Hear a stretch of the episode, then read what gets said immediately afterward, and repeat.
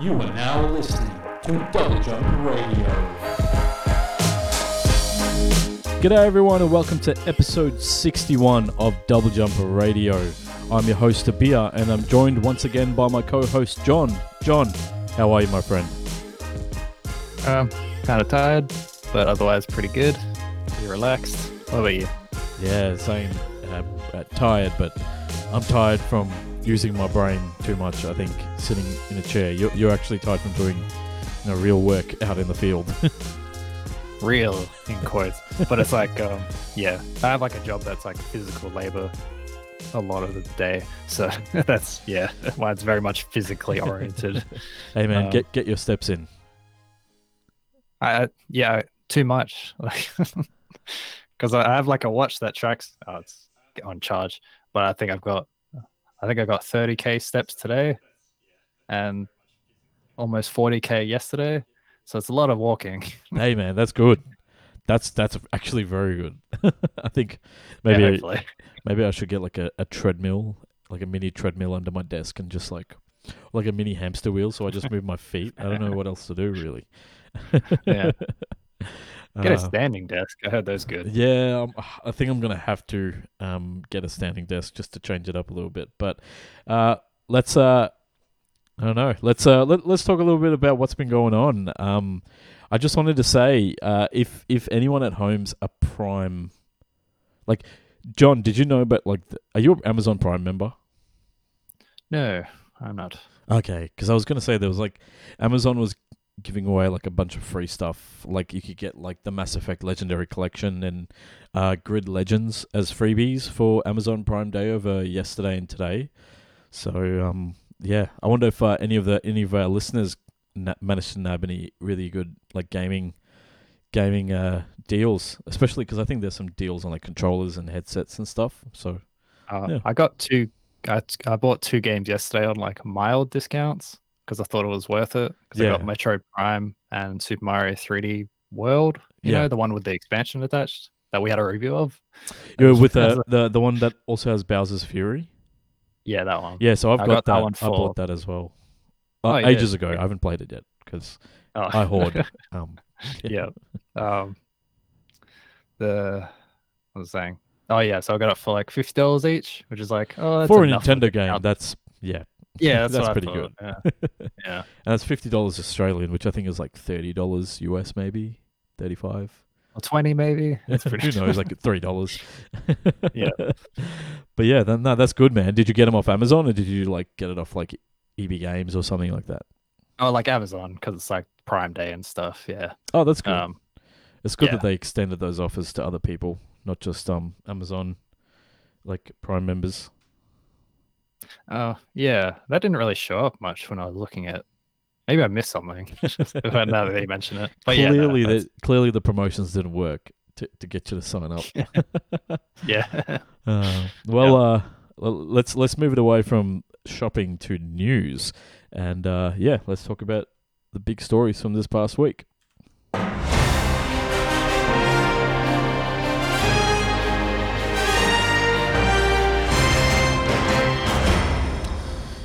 Guess the uh, uh, we've got a couple of uh, release date announcements hap- uh, from last week. The first one, which I feel like happens every single time we discuss any main news topic, uh, was that Sony Santa Monica Studio uh, announced that God of War Ragnarok is going to be releasing on PlayStation 5 and PS4 on November 9th this year it's so when there were rumors about their meant like meant to be an imminent kind of announcement, I guess maybe that got something. Maybe a, a like a what is it? A bee got under the bonnet and just started causing havoc. And yeah, I don't know. Maybe maybe Sony and Santa Monica Studio had to rush to kind of like announce something. I still think it'll yeah. be delayed, but you know, at least I've got a date out there. Yeah, that's I, don't know. Like they've been very every time it comes up, mm. everyone involved seems to be so sure it's coming out this year. Yeah. So I'm kind of I'm expecting it to, but I also expected that from um, Starfield. Just because they were like pushing the release date so hard and they like they were like so far out. It's like okay, they have to know that you know it's coming out soon, and then got Mm. delayed anyway. So I don't know. I wouldn't bet on either. I suppose. Like I wouldn't be surprised. if You're right. Yeah. and the and alongside the the official announcement, uh, Sony Mani- uh, Sony Santa Monica Studio also released uh, the father and son. I guess I don't know. Is it CGI cinematic trailer? Uh, like kind of showing Kratos and Atreus. I think it's Atreus, right? Yes. I don't remember. Yes, it is. Uh, I'm thinking of Hades. I don't know, I'm thinking of the, the for some. um, sorry, that's terrible. I, I shouldn't be. I should. I should know my mythology by now. Though to be fair, Kratos is from. He's meant to be from Greek mythology, so uh, yeah. yeah. you can. Yeah, there are only like six bit. characters in that game, so but yeah, um, basically uh, showing. Uh, it looks like it's a couple of years on from the the the 2018 so, like reboot uh, of the God of War series, uh, where Atreus looks like he's like a, I think more of a teenager now. He's a little bit more. He's a little taller. Uh, looks a little bit more older as well. Um, and I guess I don't know. Uh, I I think we'll it'll probably get delayed to like February or March because I feel like that tends to happen a lot nowadays. But hey, at least um, at least uh, we've got we've got a release date now, uh, and if it is November, then hey, that'll be great. That could be a great um, great game for the end of the year because I don't really think there's anything else huge. yeah, I was about to say it's like they've definitely got that part, like part of the year, sort of cleared out for them yeah. if they're able to land it. Yeah. Mm, mm. And the, the, the other big announcement, well, the other announcement uh, for uh, a, a game release date is Forspoken, which is that um, Stranger in a Strange Land. You know, was like this. Uh, how should I put it? It's like Final Fantasy meets Doctor Strange in a Yes. weird way. It's like Oh, Yeah. okay, I was gonna say Isekai. what was that? That- sorry. I- oh, Isekai, that like anime fad of like video game players getting Transported going into into the. their Ah, yeah. That oh, that's I didn't know that was a name for it. That's actually pretty cool. Oh, okay. Um, so yeah, so Luminous Productions, which is the developer, and Square Enix, which is the publisher, uh, took to Twitter to announce that they'd push back the the release date of Forspoken to January twenty fourth, twenty twenty three. Um, the the interesting thing is that usually when these decisions are done, they usually are for the reason of oh we, we need more time to polish the game or we need more time to make sure the game is of the best quality. Uh, nothing. There's nothing. Nothing like that here. Essentially, the the language here is very interesting because uh, the wording is. Uh, quote, as a result of ongoing discussions with key partners, we have made the strategic decision to move the launch of the launch date Forspoken to January 24, 2023. All game elements are now complete and development is in its final polishing phase. So, I wonder if this because it, it sounds like it's not a technical reason for it to be pushed back it's a business reason i wonder if the you know if the announcement of god of war like this this happened i think the same day right Oh, did it? yeah I didn't notice. yeah, it happened. This, yeah, eleven thirty Australian time on July sixth. So, and God of War that was announced at that same night as well. So I wonder if they're like, okay, you know, we're we're also a third person action game. You know, we uh, we, we we're like mainly a single player component. Do we want to go up against God of War on the PS5? What was it originally booked for November? I thought it was October, though. I guess it's close enough. Yeah.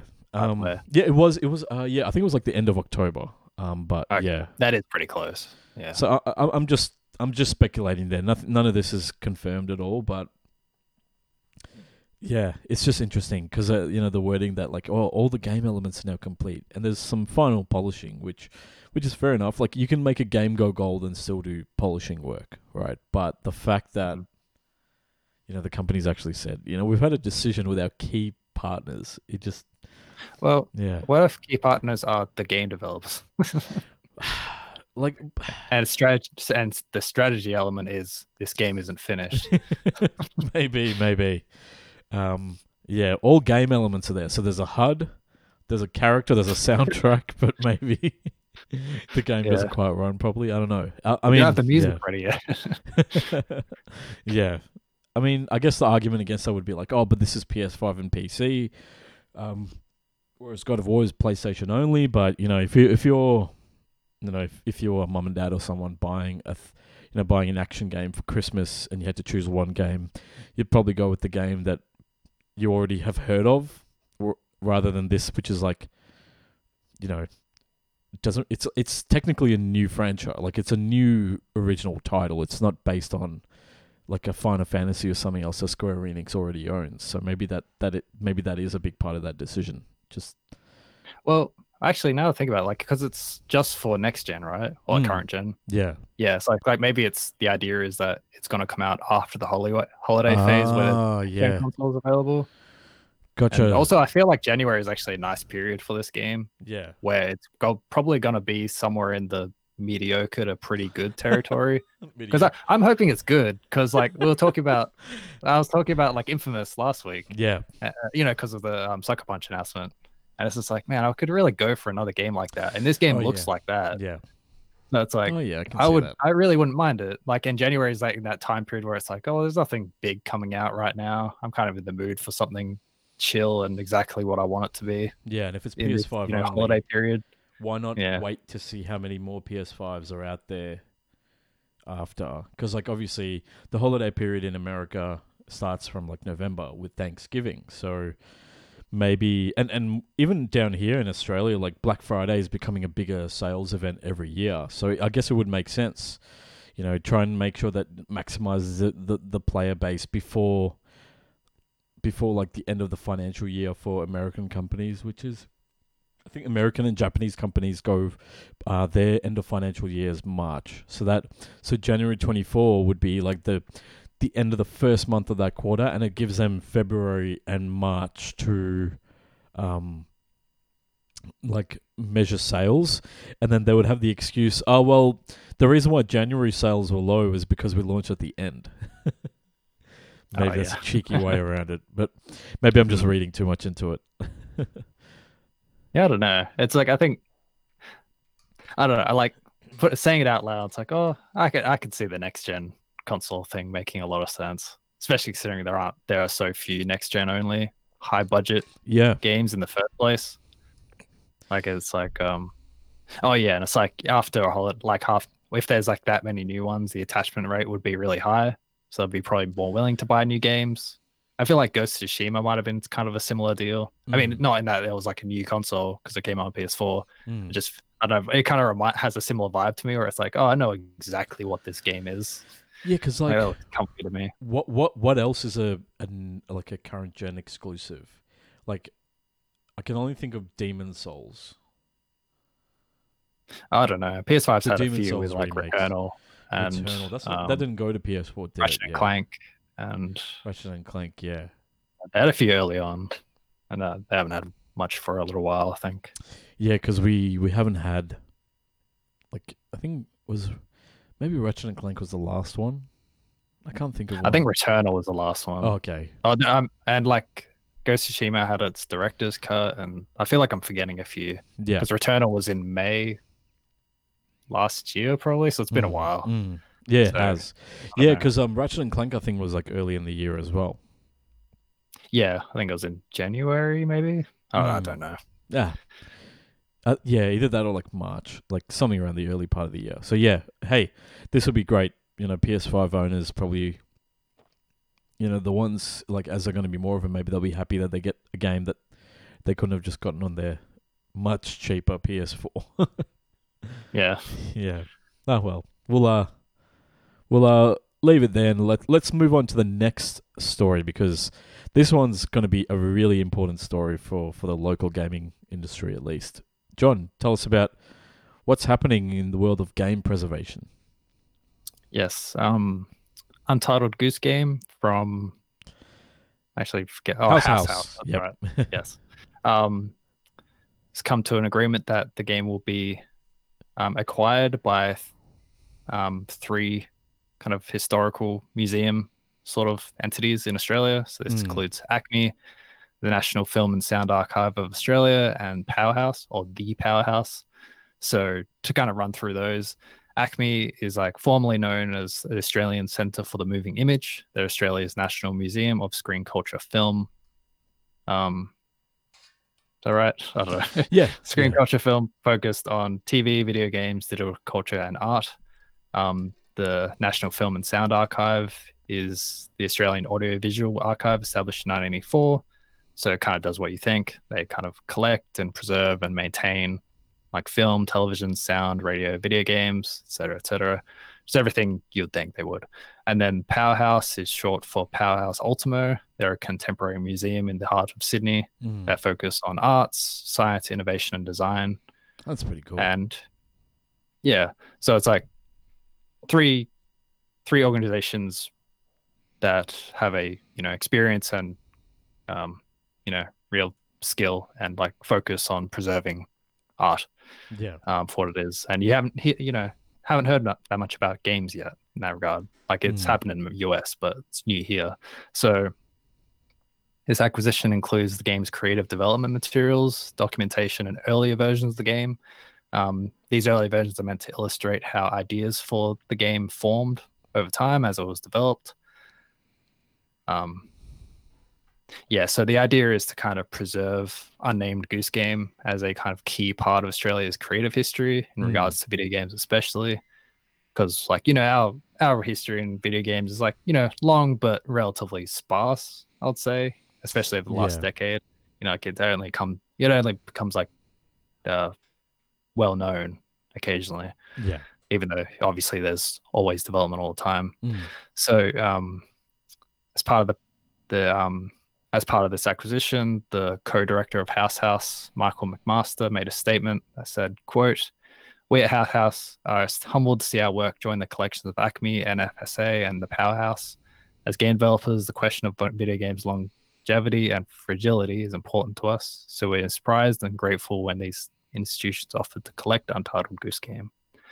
We're glad to know that will not only be playable for years to come, but that an understanding of its development process and cultural context can also be preserved. It's um I'll just finish it off. it's heartening to see our game join the rich histories of Australian media and design contained in these collections. We feel our goose is in very safe hands.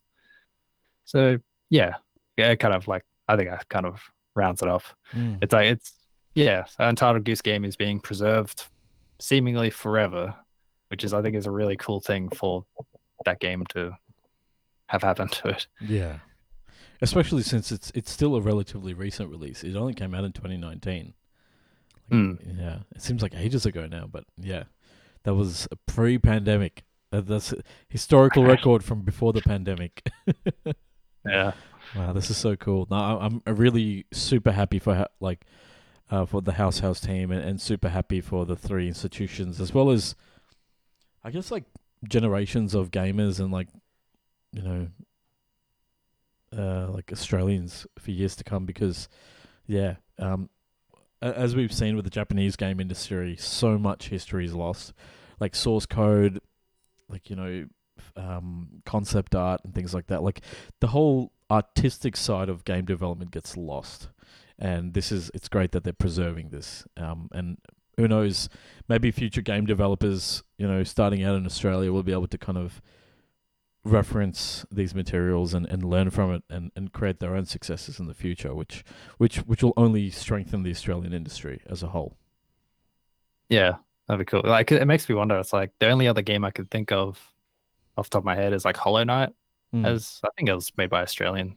Yeah. Yeah it was um, yeah I was thinking it's like, oh, could that be a Kiwi game as well?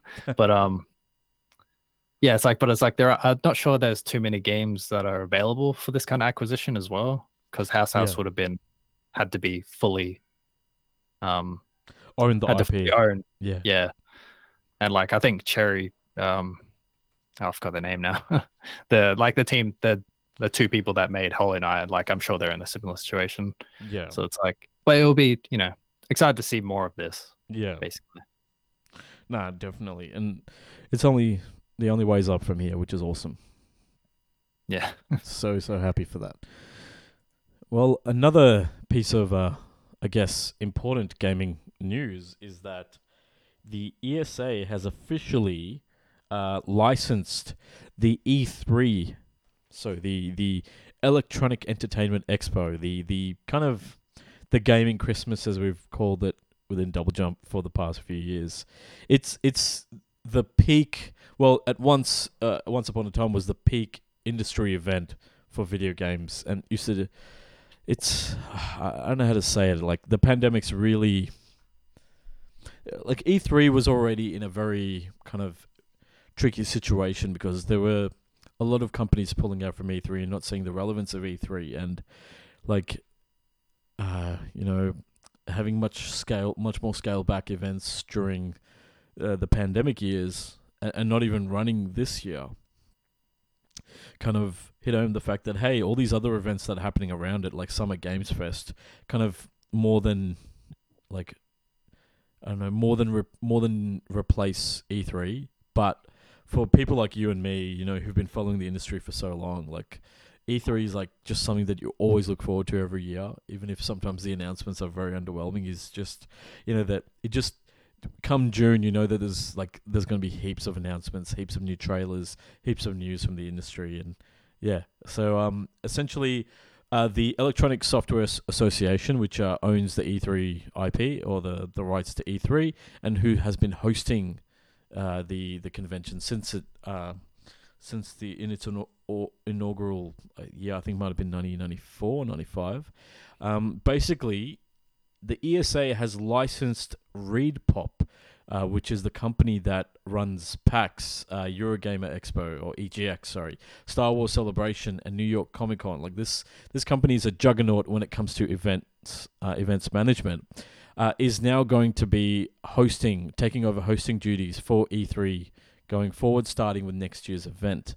Um, it's uh, important to note that uh, the news that we're reporting on comes via Video Games Chronicle, which is, um, uh, let's see, which is which uh, is part of the Gamer Network, which is owned by ReedPop. So websites like Eurogamer, GamesIndustry.biz, uh, Video Games 24/7, Rock Paper Shotgun, Nintendo Life, Push Square, and VGC are all part of this network. Um, so it'll be interesting. Like you've got now, it's kind of like in a roundabout way. The ESA is now fighting back. So like E3 used to be 100% necessary because there wasn't an easy way to get the news out and to get all these people in the industry in the same place. But now that like over the last decade, like since companies like Nintendo, you know, pioneered that the direct to consumer format of just hosting their own streams and their own events without needing an E3 or anything like that, it's kind of made I think like it's taken the control away from like the ESA and like the media in a weird way. So now the fact that the now the organizers of E3 also own communication channels. Like maybe that's their way of fighting back kind of the the the publisher's own events. I mean, I'm sure there's like some conflict of interest there somewhere, but I don't know. What what do you think about the the return of E3 uh, through like a company like ReedPop? Well, it's like from like I'm not fully aware of the you know kind of um, conference or mm. I call it like expo scene, just because I'm a hermit who doesn't really want to go to any of them anyway. But like, um, it's like I think like the fact that it's like ReedPop behind PAX and EGX, and from what I know, those com- those um, events are like pretty successful and mm. well liked. Yeah, and like that makes a lot of sense to me. And like them being like so, I don't know. It's almost like it's kind of setting up ReedPop to just kind of take over the whole situation themselves eventually. In, in pop culture. Kind of, yeah. Yeah, it's oh, like they've already over, got. You mean over E3 in the future? Like just completely. Yeah, so, I mean, like I know they can't own it and everything. It's just yeah. like it does feel like they're kind of the first the, step. Maybe like I mean, more as in like they they kind of what are ESA doing here? like for like ReedPop seem to know what they're doing already. Which yeah. like in terms of like I think it makes me think that it's like okay, this is probably going to work pretty well. Then you know I kind of trust this will this event will be what they what previous E3s have been able to manage on mm. more or less. Yeah. Or try to be, you know. Yeah. The the important thing to remember is that traditionally E3 has been a was always an industry event that was more it started off more as like a conference for like retailers and you know developers and studios and publishers so that it's more like an insider event um, for people within the the gaming industry to make connections and make deals and things like that. And then event and then the you know obviously the, as the reporting you know the press and the news outlets started reporting on it it became more and more consumer facing until a point a couple of years ago where they basically started having days uh, like you know giving the public access to their show floor. Traditionally, E3 has always been like, okay, the demos that are ho- held, the games that are shown off are for like direct to the press or direct to like, you know, potential buyers and publishers and things like that. So I think with with events like Gamescom and, and um, PAX showing that like a bis like a B2C or like a, you know, a, a company to consumer model really does work and that E3 kind of being like a half half event. I think the ESA bringing on someone like ReedPop that knows how to do like a a fan event and really capitalize on it, that'll really um like help. But then what the the problem then is that then what does E3 function as? You know what I mean? Like is it just going to be like another PAX? Because we already have PAX Prime and then PAX East, right? So there's Mm. like there's already a, an event in California that has a lot of these same games showing. Hmm. I guess it's like maybe to kind of retake the mantle, sort of, of the biggest one. yeah, That's uh, like I mean, a Gamescom is also a big one, but you know, like E3, I think is worldwide regarded as the one with like the most um, noteworthy announcements and news in general. Yeah. So it's like I feel like maybe that's just the idea is to just rebuild it into you know because like it's not like Summer Games Fest is really taking off in that sense, like mm-hmm. because it's not really trying to be. But I'm just saying it's like there's time to regain that stature if you approach it appropriately yeah, which I think Reed Pop kind of know how to do that from yeah, their back, like how they've run stuff previously. Yeah, And yeah, you're right. Like they've become so consumer facing anyway. It's just like I guess ESA are just leading into it Mm. as well. like maybe. on the experts. yeah. Yeah. Uh, one thing to add is that um, uh, ReedPop's uh, head of uh, games B2B, so business to business, um, Christopher Dring, uh, he, he says that he's been involved in discussions about, you know, E3 going forward. He said that um, the company will continue to, I guess, foster, quote, everything that takes place during E3 week, end quote. So kind of I guess hinting at the fact that all those, you know, secret meetings between companies, all those connections that are formed, all that networking, all those demos and presentations are still going to happen, or like all the press facing events and everything. Um, so it's like that those will still happen, but it, it'll be interesting to see as like the logistics of it, you know, uh, how they're going to handle everything, especially with like Summer Games Fest happening at the same time, and then what if EA comes back and does its EA Play events again? So it'll be um yeah, it'll be it'll be a crowded month again, which is which is good and bad, I think. Yeah. Like it kind of makes you wonder. It's like I wonder if any companies are sort of more willing to join an event like this Mm. after the COVID era.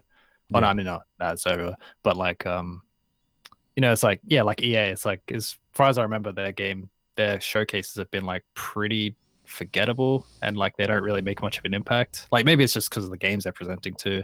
I'm sure that's a big part of it. Mm. But it's just like, you know, it's like, would they prefer E3 to be around in a bigger way, especially if the other major publishers aren't a big part of it anymore? yeah, or you know refuse to be it's like that like that platform is still valuable for smaller entities or you know Mm, just entities that don't have that sort of for sure. uh, footprint definitely, definitely. Yeah.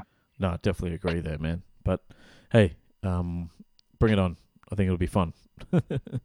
yeah welcome it back it's like i've been cynical about it every time we mention it Mm. just saying you know etc i won't go into it but it's just like I, I like i'd rather it be around i think like Yeah. i'd rather it come back in a bigger way Yeah. just because I think nothing has really replaced it. And Yeah. I think like if the only thing that I feel that's replaced it or tried to is like video game awards, and that always makes me hate it. uh, yeah, the I- Jeff I always, Keighley, that- the Game yeah. Awards at uh, every at the end of the year. yeah, like that always makes me like so much more aware of how cynical I see games because it's Yeah. so whole. Like I'm not saying it like I don't know. I won't go into that either.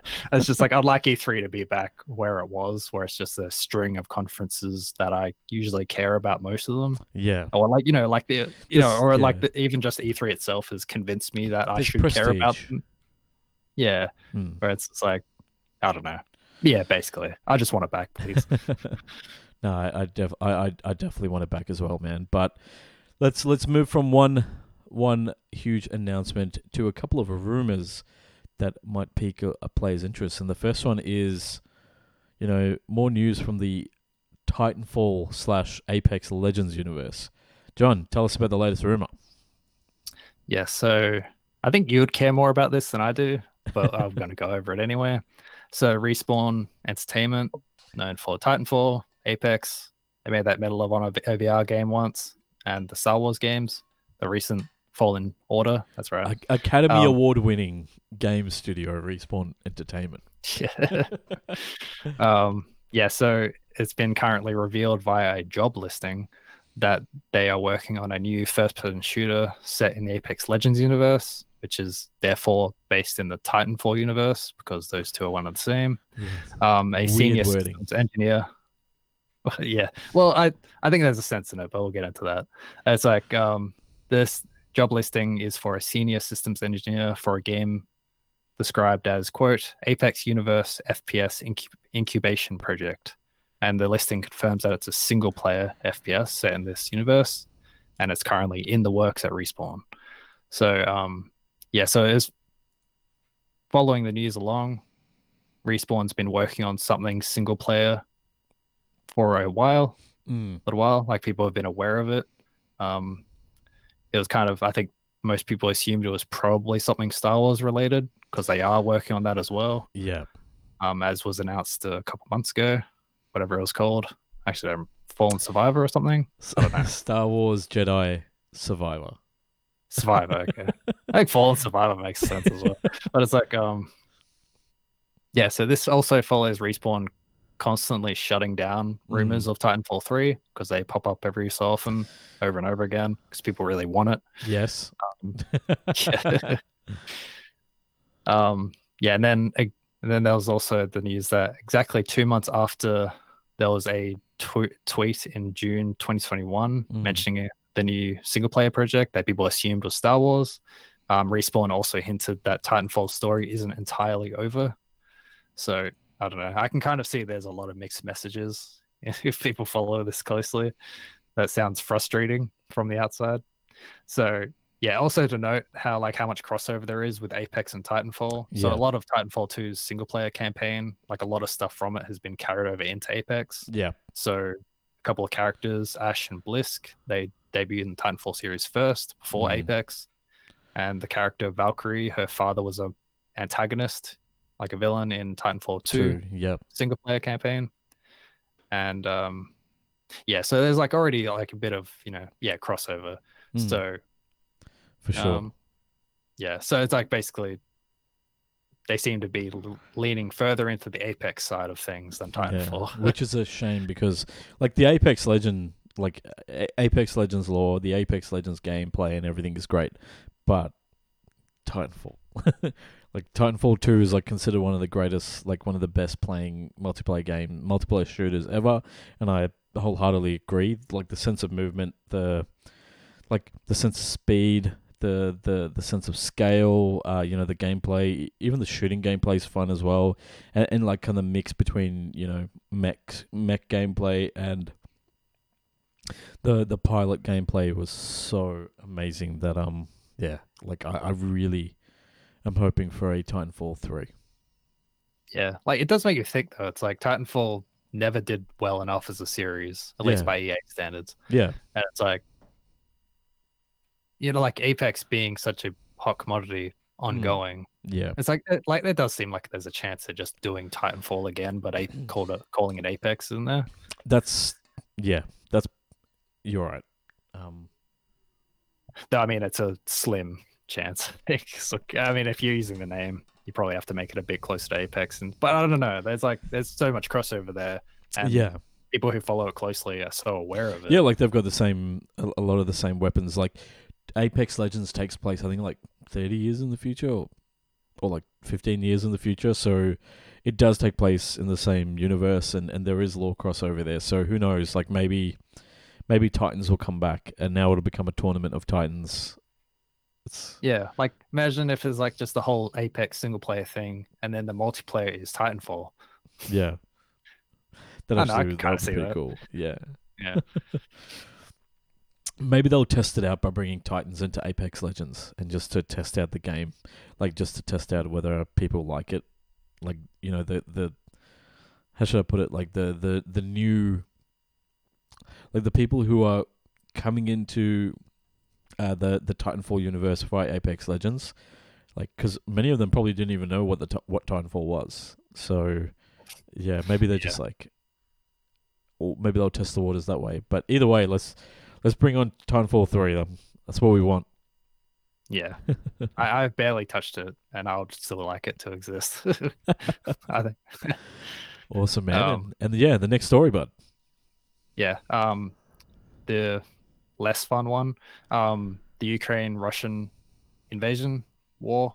Um, that seems to be it seems to be the main reason why the GoldenEye 007 remake has not been announced or come out. So, according to Giant Bomb's Jeff Grubb, um, he reported on this earlier this year, saying that the announcement was imminent. Um, the project is currently quote in limbo because of the war. Um, Eurogamer supported this with their own sources. Um, they kind of they they backed it up, saying it's accurate according to their sources as well. So this follows. This is like aside from this, this is following like the near confirmation that the game even exists in the first place. Because towards the beginning of this year, there was like a list of achievements and Mhm. screenshots for the game that appeared on Microsoft servers. Yeah, like on So actual seemed- Microsoft servers.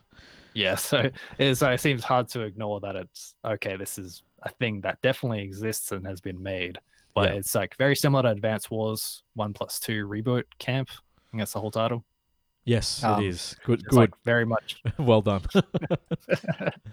I'm glad you praised me for that because that's not going to happen often. Um, it's yeah, so a similar situation, just stuck in limbo, while the Ukraine situation just kind of casts a Mm, unpleasant pallor over it over both games um because this i um the golden eye story is very centered around russia yeah, i think and like it has it's a Cold War.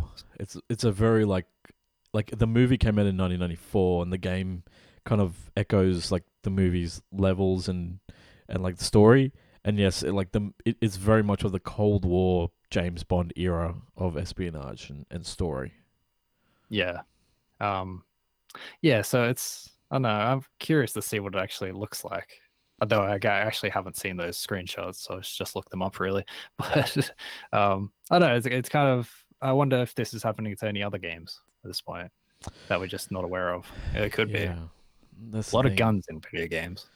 Yeah, like it'll be interesting because like you know we're meant to be getting Call of Duty Modern Warfare two, and like the original Modern Warfare and Modern Warfare two also like there was literally a, a level where you called No Russian where you infiltrated the like the Russian like a Russian terrorist organization. So it's like yeah, I don't know like it's it's it's weird that um like I, I think a game like Call of Duty, I, I see making more sense to be delayed. Whereas like a game like GoldenEye 007, it's like so campy and so like people just I don't know. Maybe they're afraid of of headlines talking about this game glorifies violence against Russian. Or, you know what I mean? I, I don't understand. Yeah. I don't guess it's like- understand. The I guess the whole point is just like we don't want people to think about it at all in association with our products, which seems Yeah. excessive. Mm, but- mm. I guess everyone there agrees, or, Yeah. or at least enough people. I don't know. It's just, I mean, yeah. yeah, I don't know. who knows like maybe it's like the rights holders because the game was developed by Rare, which Microsoft now owns, but it was published by Nintendo. So there's a, like a shared license there between Rare and Nintendo. And then, like, let's not forget that I think EA then got like the James Bond license for video games, and then Activision got them. Um, because we've had multiple games titled GoldenEye before, um, Mm. and we even had like one like remake that was, as far as I'm concerned, like as far as I remember, not very well received, but starring Daniel Craig on like the 360 and a PS3. Yeah, Um, I remember. I it was called Rogue Agent, something like that. Um, and, and there was like a Golden Eye on the DS. I remember that as well. Um, so who knows? Maybe like the like whoever like because I know MGM I think might own it, like, and and then that's owned by Amazon. Amazon. So Yeah. and like the the families of the creators, like the Broccoli family and stuff. Like there are a lot of. It could it could, who knows? It could be something coming from the rights holders saying, "Hey, we don't want the James Bond brand associated with the war in Ukraine. Let's Yeah, wait maybe. for the." Well, I was going to say the news to die down because who knows how when the war will end. But unfortunately, like you know, whenever like the situation simmers down, hopefully soon, like that's when they might start talking about it again and officially announce it because we haven't even had an announcement yet. Mm. Yeah, it's. I know. I guess in that way, it's like, oh, we might as well just get rid of it because it's like because it's been a couple. There's been news like that coming out of Rockstar last couple weeks Hmm. about like them just like shuttering GTA 4 and Red Dead 1, um, like remasters, yeah, and I think there's another one as well. Oh yeah, Red Dead 2's next gen ports as well. Apparently Yeah. those have just been cancelled internally. We didn't even hear about they, them existing. yeah, they just kind of like, surfaced. yeah, I don't know, man. It's um, yeah. I guess we'll, we'll hopefully we'll find out by the end of the year exactly what's happening. Like, I'm not expecting anything to be announced at like Gamescom. Um, so Yeah. yeah, we'll, we'll see. Uh, we'll, yeah, I I bet. I bet we won't hear about it till next year, given everything Yeah. that's going on. um, yeah, but one last piece Mm-hmm. that I've put in the text chat, maybe uh, that we Mhm. haven't got on the show notes Mhm. that I should have remembered. Um, there was also it's probably fake, so we'll go into it more if it's ever confirmed. Um, but there was like a kind of um, image of a kind of press, like a you know, um, like a what do you call it, like a PowerPoint slide, Mm. um, being kind of go doing the rounds of apparently a leak from The 2011, Um, the original 2011 remake that was for Xbox 360. Is that the one? Oh no, no, sir. no. Like, I, sorry, it's like a whole new topic. Sorry. Oh, okay. it's a whole new news story. Oh, okay, fair enough. Tell me.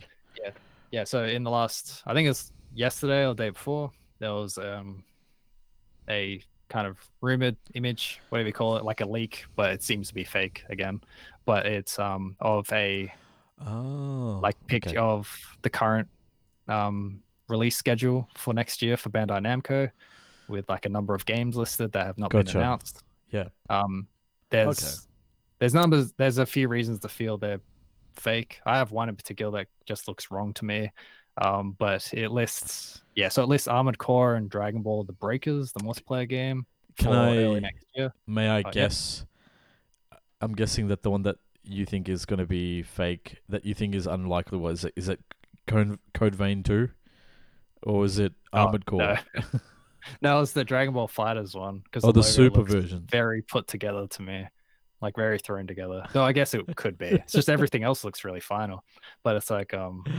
Uh, Anyway, I'll just run through the list. Yeah. I'm not sure we should talk about it that much anyway, but well, I mean, it's a rumor. enough. Yeah, it's it's it's a fresh rumor, hot off the presses. Um, Yeah. yeah. I've got it up on screen so folks at home can see it as well. The list there, Okay, cool. Uh, but yeah, like, it um, looks yeah, so official. First quarter, Armored Core and Dragon Ball: The Breakers.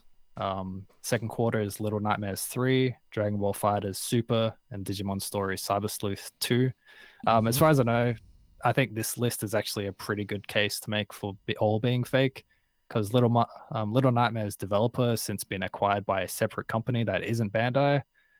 and I feel like there's a pretty solid chance they wouldn't be able to get another one in the works right away when that one came out like a year ago. Yeah. Dragon Ball FighterZ Super it makes enough sense, but I think that logo is really like it. They put took the Super from the original the anime logo and just put it onto the existing FighterZ logo. That's what yeah. it looks like. I didn't actually double check that, but that's exactly what it looks like to me at a glance. And Digimon Story Cyber Cyber Sleuth apparently that is like completely in conflict with current knowledge of where the Digimon series game series is at. Like Yeah. this is not meant to be the next one. Mm. Um, and then, yeah, for the uh, third quarter, Elden Ring, Barbarians of the Badlands, Tales of Ascension. So that Um, that that would be like DLC for Elden Ring. Yeah, Yeah. Not a new one. I don't think Um, it'll happen this quickly. Sorry. No, I wouldn't think so. Um, and then after that, in quarter four is Code Vein 2, One Punch Man Fighters Association, and Dragon Ball Xenoverse 3.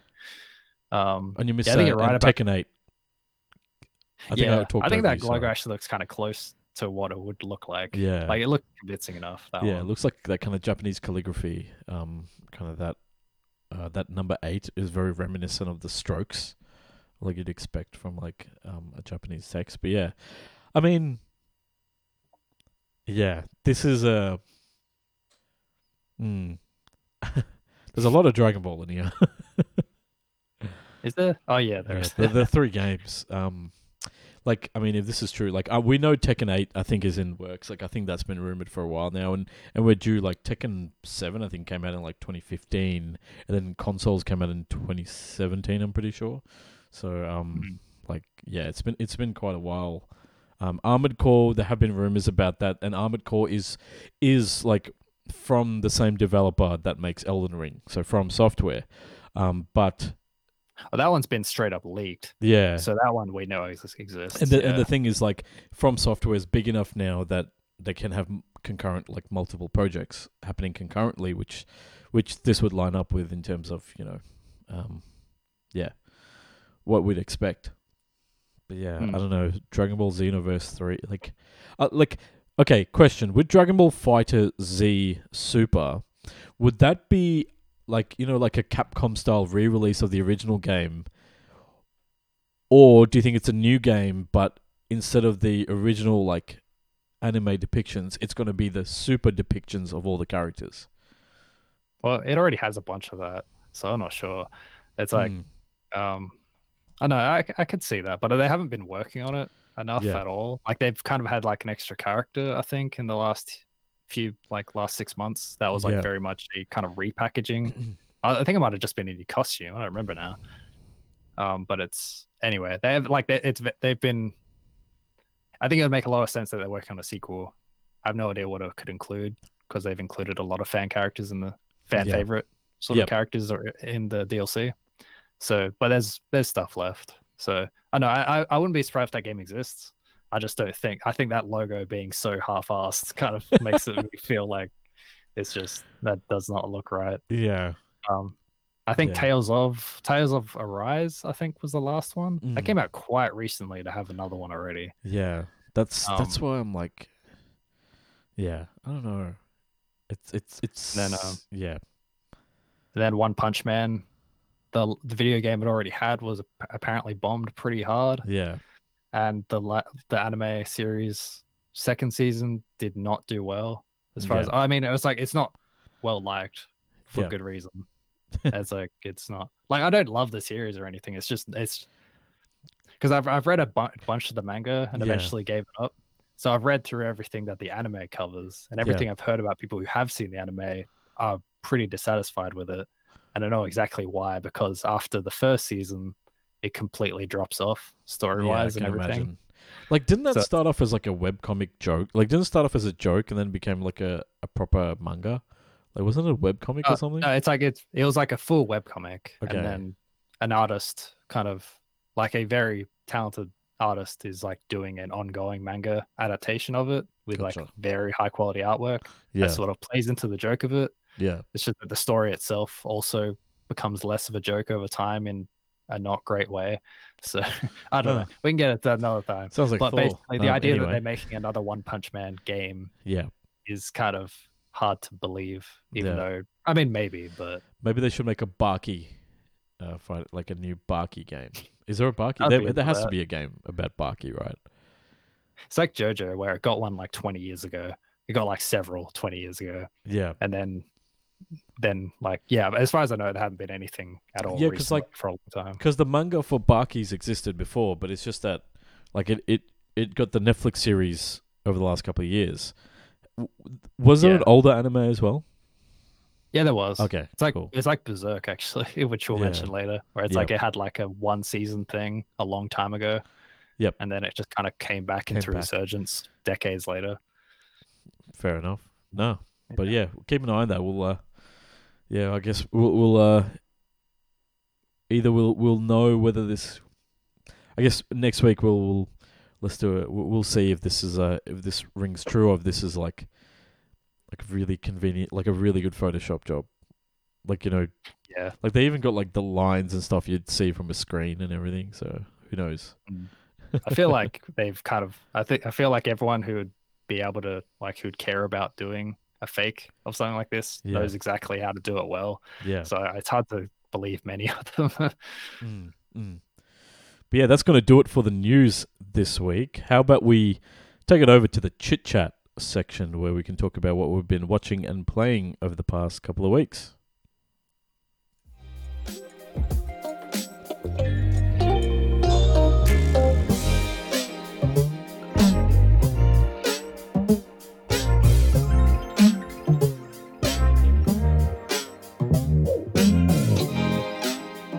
So, John, last week you uh, you wanted to talk about some of the games you've been playing, and unfortunately we ran out of time. But please, the floor is yours. Please tell us what you've been playing. I know Spyro was in there somewhere. yeah. Um yeah, so I replayed through Spyro 2 in a few days. Ripto's Revenge. Um, oh, sorry, Ripto. yeah. Ripto's Rage. Yeah, that's the US title, and Yeah. then there's like Gateway to Glimmer for Australians, which is Oh. what I'm aware of. Ah, okay, Um, gotcha. yeah, Less violent. yeah.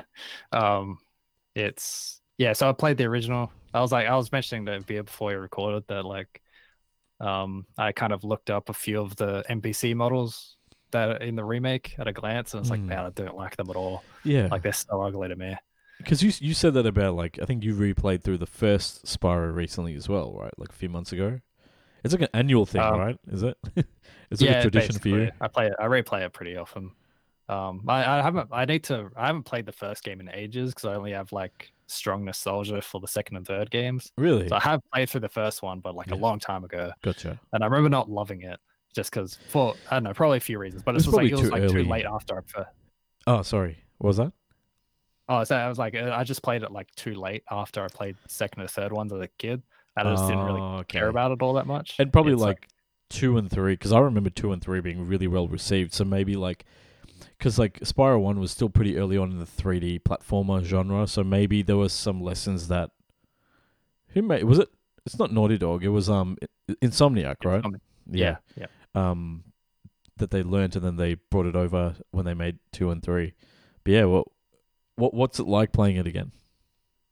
Oh, well, it's like that. like being asked that question is always like recent news for me. But like, um, I don't know. It's like it's like I, I think I'm always like kind of surprised at how easy it is in a good way. It's like Mm. it comes from you know because you mentioned like early 3D platform era, and it's like I always see Yeah. like Super Mario 64 and like Crash Bandicoot. Yeah, Especially Crash, like th- those games. Those are pretty like- much in the same like couple of years. Yeah, but it's like they're games that are like early on in trying to figure out how to translate 2D platforming gameplay Into into 3D. 3D three dimensions. Where um, I think there's, I'm sure there's other games like Spyro, but like Insomniac kind of figured out that I think for these ga- games, like or at least that there was an audience for making a pretty easy version, one that's like just kind of like good to play and it's more about atmosphere and just kind of satisfying collecting and you know like nothing about it is like challenging which Mm. i kind of really appreciate over time you know like coming back to it like I, I just know it well too so i wouldn't have much trouble with much anymore anyway but it's just like yeah, it doesn't really get in your way of experiencing the game as you want it yeah. you know But you must like remember everything. Like you must mem- you must know all the like the the maps back to front and like where the enemies are, where the gems are, and everything, right? More or less, yeah. Because like I I use oh it's hundred percent it as well because it really Yeah. doesn't take a huge amount of time to do it. Yeah. Um, but it's um the third game is more trouble, which I'll replay probably kind of soon. but second game's very easy. Oh, oh, oh, yeah. I wonder. I wonder, like, if you played this and then played the remake, like the remaster. I wonder what what you'd think. I wonder if anything got changed really. Yeah, if if I'm, if I'm ever able to play it for free, I'll play it. but every time I kind of contemplate it, like if it's on like the PS Plus, like catalog or something Mm, like that, mm. I'll probably try it. But it's just like um, I know it's like I know there's been improvements to it. I'm not like Yeah. against existing or anything. Yeah. It's just like yeah. Against. yeah, like I'm fine. Like I it's like I just It's it like just political. interest. Yeah, yeah, nah, fair enough. Because like, very political. Because like, I, I guess like I, I wasn't a PlayStation kid growing up. I was a Nintendo kid, and even then, I only had like a couple of games. Like, so I'd be interested in playing it. Like, I've got the Crash re. No, that's the Crash Bandicoot. Uh, what's the orig- what's the trilogy called? Reignited is the name of the Spyro trilogy. So I've got the I've got the Crash Bandicoot trilogy, which I still haven't played because it's me Yeah. and I just I just hoard. I've just realized I just hoard a lot of games, but um Just realized. what are you talking about? Um, yeah, like I really need to play my PlayStation. I'm, I'm just terrible. Um, but yeah, sorry. Uh, I digress. Uh, I'd love to. I'd love to play this after I finish like the Crash Bandicoot collection. I'd I'd love to because it seemed like it was one of those like it was one of the few PlayStation games I remember that don't look bad. Like a lot of PlayStation games in my mind had all that, you know, the wobbly edges and all that stuff. Um, but yeah, Yeah, I don't know. like the like shaking textures and stuff. Yeah, I, I don't remember that. Spyro having that as much. I'll, I'll probably I don't know. I like I don't have enough experience with PS1 game like because like I Mm. was the same. Like I had a PlayStation One as a kid, but I had like four games for it or Yeah. something. Like I did not have many.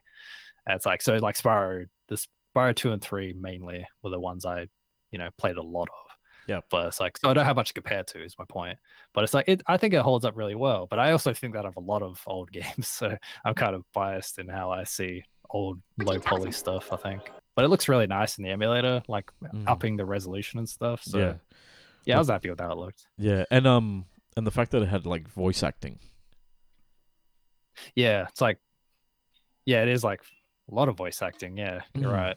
It's like even like um Mm, yeah, Tom Kenny, I think is his name. Actually, oh, I probably got it wrong. But like the voice actor for SpongeBob, who's like very prolific in general. yeah. He, has, like, he voices a bunch of like NPCs in it, or at least a couple. Huh. I don't quite remember. but he plays like, oh no, no, more than a couple. He's just like it's always like certain worlds where he like Gotcha. plays everyone because they're all like funny. kind of the same NPC.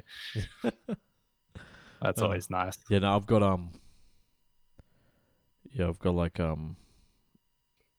Like some gameplay running in the background, like obviously through an emulator because it looks very clean, but looks cool. Um. Hmm. hmm. No, that's cool, man. Thank, thanks for sharing, dude. As uh, yeah, it's cool that you have like a tradi- tradition like that. It's um, yeah, maybe I need to find something. I need to finish games that I play normally, then I can justify it. I think going back Well, it's to like, I don't do that, and I still play Spyro. That's true. That's true, man. like, yeah, but it's like, um, should I mention much else, or is that long enough? No, man, it's up to you, bro. Like, um, Yeah. yeah, I'll, I'll run through the other ones a bit because I'm not really in the mood to rant about much or anything. but it's like, um, like I also finished Spider-Man Miles Morales because that was Mm-hmm. on the PS Plus service that launched recently. I wasn't super into it actually. I was like, it's a good, well-made game, which is also by Insomniac actually. yeah. But, um, oh, yeah, that's true. So wait, Yeah. did you get it through PS Plus? Mile, like the Spider-Man game. The Miles Morales. Yeah, yeah. Was it which which tier was it on, or or is it just was it just Oh, free for the basic? on the one? middle one. on Oh, okay. So you upgraded to um. Yeah. I guess it would make sense because, like, you've got a digital only console, so anything that'll like, because you don't have to pay the, for the full digital price of the games. Like, if this, if Yes, this, very. yeah. I was. That's why I was like excited about the service in the first place. Like, oh, cool! I can like you know not spend 120 dollars on a single video game. Yep. um, I, yeah, but anyway, it's like I I was kind of surprised at how much I wasn't into it. I think. That you weren't like, into it. Okay. Yeah, like I was, I, I wasn't like a huge fan of. I'm not a huge fan of much of anything, honestly. But I wasn't a huge fan of the first Spider-Man game. Like I didn't have any problems with it, but it was like, you know, I enjoyed it fine. It's just like a lot of Sony games where it's like, okay, that was fun, move on. and it's like, um, but Miles Morales is like, it kind of, I think it kind of pointed out a lot of the problems I have with it in hindsight, like with the games in general, because I'm sure it applies to the first game, just Yeah. like dialogue and acting and just character wise. Yeah, because there was one thing that stood out to me, which I won't go into it because I, I did make a bunch of notes on my like game journal list, or I Mm. should have had it up already actually. a, a part of it is like I feel like it's writing and the way like especially side missions. I kind of had this realization because the first game's like side missions are generally really underwhelming, and and like I think that's kind of true of a lot of games really Yeah. I, I- it makes me think that part like my takeaway from playing this because like the side missions are more or less very similar in tone and quality Mm. to what I remember the first games being. And I think part of the reason it doesn't work is that like the side characters are like not charming and vibrant all that much because they really want it to feel like homey, like community based. They want to make you feel like you're like the neighborhood Spider-Man. But like Okay. everyone you're interacting with are so boring and forgettable because they try to make them like more in like, you know, kind of normal. And, Whereas like, the it- it- first game, like you had like the kind of the, you had like kind of the investigative journalist, and you had this like specialists in different areas. Whereas this no, one, it, it's all like that though. okay, That's what cool. I mean. It's like this is the same problem the first game had, but I don't think I realized the problem I had with it until Yeah. playing through this game because it's basically just kind of like a mini expansion sort of thing. Like it's a full game, but Yeah. it's you know it's very much based on the first game. Gotcha. And I was thinking, it's like why does like why is this game so forgettable in so many areas?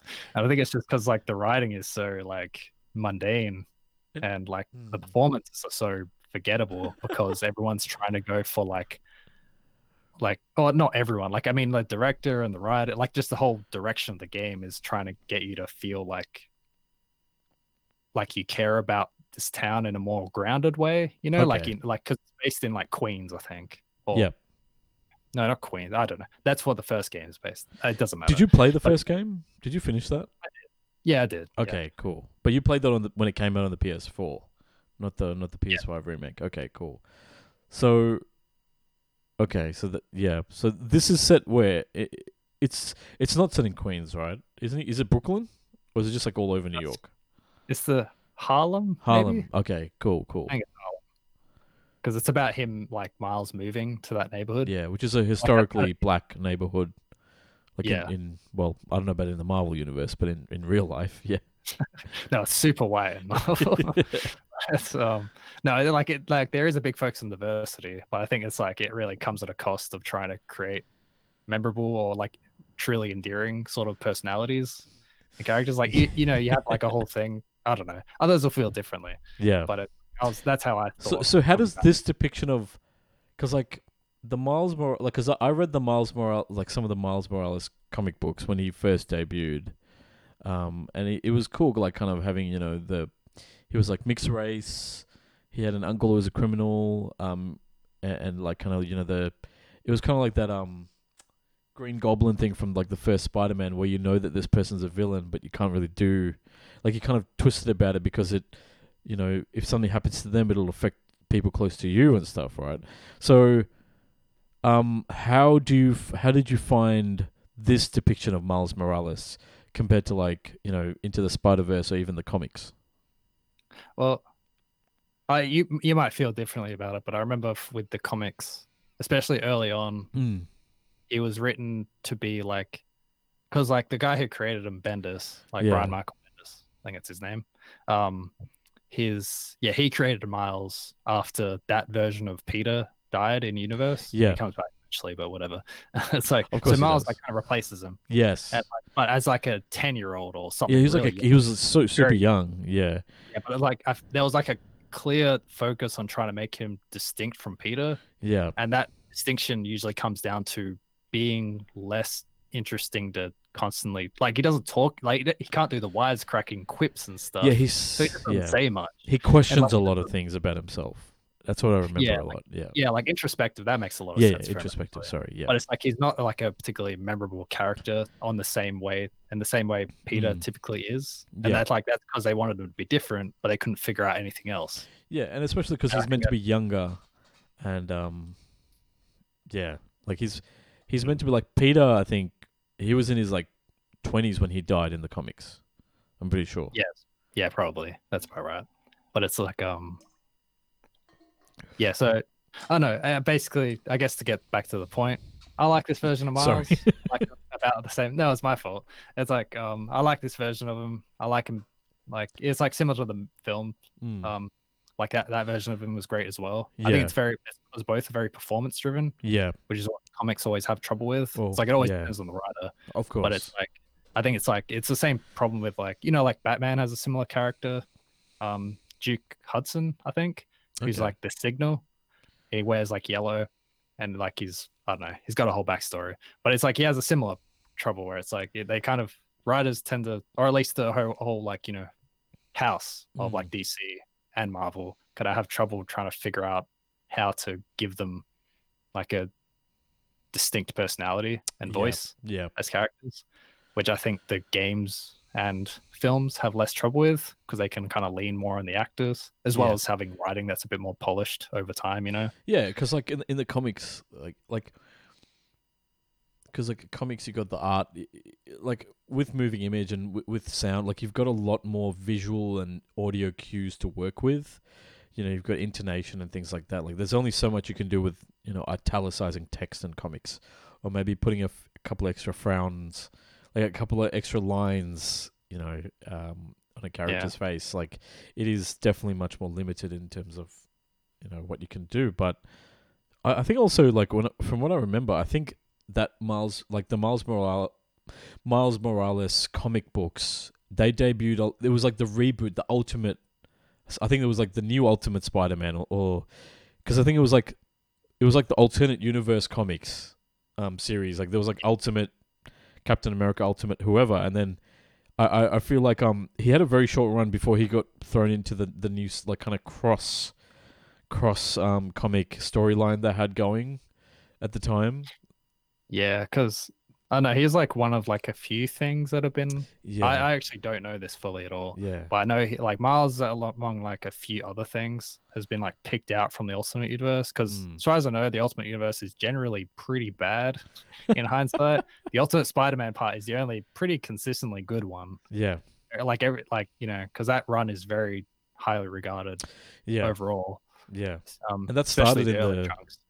in the nineties because that was like the like you know Spider-Man of the grunge era because like ult- the ultimate like the Tobey Maguire Spider-Man I when I think of it is more based on the ultimate Spider-Man from like the late nineties where he was um Yeah, maybe. he was a lot more quiet and nerdy and like I don't know questioning a lot. And then and then it had um and then it had MJ whereas like the the Spider-Man of Andrew Garfield is more like the amazing Spider-Man like the, the like the original Spider-Man you know the very quippy like he was a lot more quippy than the Tobey Maguire Spider-Man let's be honest Yeah, yeah. mm. It's like um, yeah. So I don't know. I think to get away from that, I guess. Sorry. Oh yeah, Yeah. that no, it's not your fault, India. It's mine. But it's like um. I just love all this stuff like, like Oh yeah, no. It's like he's um, awesome I was gonna say. Oh yeah, like the problem with like Miles being, I was I was gonna mention earlier. It's like Miles being like improperly written in comics is like Mm. still a recurring thing. Because there was like a, a thing a few weeks ago where there was like there's a current. I think it might be wrapped up now. I don't know, but there's like a current What If series about Miles, Hmm. whereas like he's basically playing like a different. Like he's got like a different origin. He's playing a different Marvel hero every issue. That's basically the idea. And it's like the latest one was Thor, and everyone collectively agreed it was very racist because apparently the other ones are quite good, but that one is like you know it's like someone you know it's like it was apparently it's a Latino man um, who wrote it, but he clearly isn't all that qualified to write a black character in a black Yeah. neighborhood yeah without it veering into racist stereotypes or just undertones at least. Yeah, because like, like- yeah, I, mm, I I can see that, especially because And I guess a lot of it, yeah, I guess like a lot of what I'm saying is like white like comics writing is really white still, Mm. and having a character like Miles is so can lead to such problems consistently because white writers don't know how to do these things well Yeah, necessarily. and even a Hispanic writer may not know because, like, you know, as, as like if you if you're viewing say the character a black character like or the black subculture through a lens like the the you know the the typical white view has one kind of has a set of stereotypes but then the, you know viewing it from a Latinx perspective also has its own stereotypes and impressions. So if you that I, I guess that's why like yes it's a it's a it's diversity but it's not in the right way that does the that does it justice. Um yeah, yeah. But, But I I don't that but yeah. Enough of that. I haven't read it so I can't I'm- give like Yeah. more. Uh, input on that yeah. Um, I'll just wrap up by saying this version, this game version of Miles, is like so overpowered. oh even really compared to normal Spider. Like, because he's like, it's it's really kind of, it's almost like startling how much powerful he is. Because it's like, you don't remember how in the comics, which Hmm. I think is still true, is that he has like venom powers. That's like, you know, like a kind of actual like spider venom shock is the idea, you know? yeah Because it happens very early on too. Like he's always had it. like And he can go paralyzing invisible.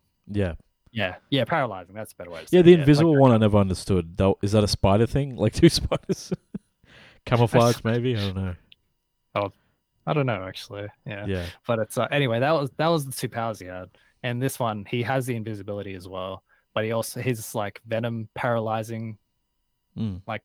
powers have been turned into like straight up electric powers and it starts off low level and then but the whole story is based around how extremely necessary it is to the plot and Oh, like wow. that he is like he's like a low level electro but he's also just spider-man and invisible yeah and So like he's got like a lot of powers what's what's like invisible woman like the- from fantastic four like oh yeah so Well, it's like that's kind of like some other different. So I actually don't remember how powers work. I remember it's very powerful in world, but Yeah. like, Hey, he's invisible, and he can shock people. He can interact with electricity. It's, yeah, it's like it's it's like I, I guess it's like um, what I'm trying to say is like the scale of his electric powers is kind of surprising considering how I've always seen it, which Yeah. is pretty you know down there. yeah, Because usually it's more like a you know, um, card up the sleeves sort of you know like last, uh, what do you call it, like a final weapon, I guess that might help in a situation, but he's like risky because et cetera, et cetera. Mm, Anyway. mm, That's what I took away from Miles Morales. gotcha. like generally kind of disappointed in it. Not in that it's awful. That's it's so sad like, when of you say it. Like that. Uh, talk sad, I but guess. hey, it's um, it'll happen. It happens. But uh, Yeah. what about what about Berserk?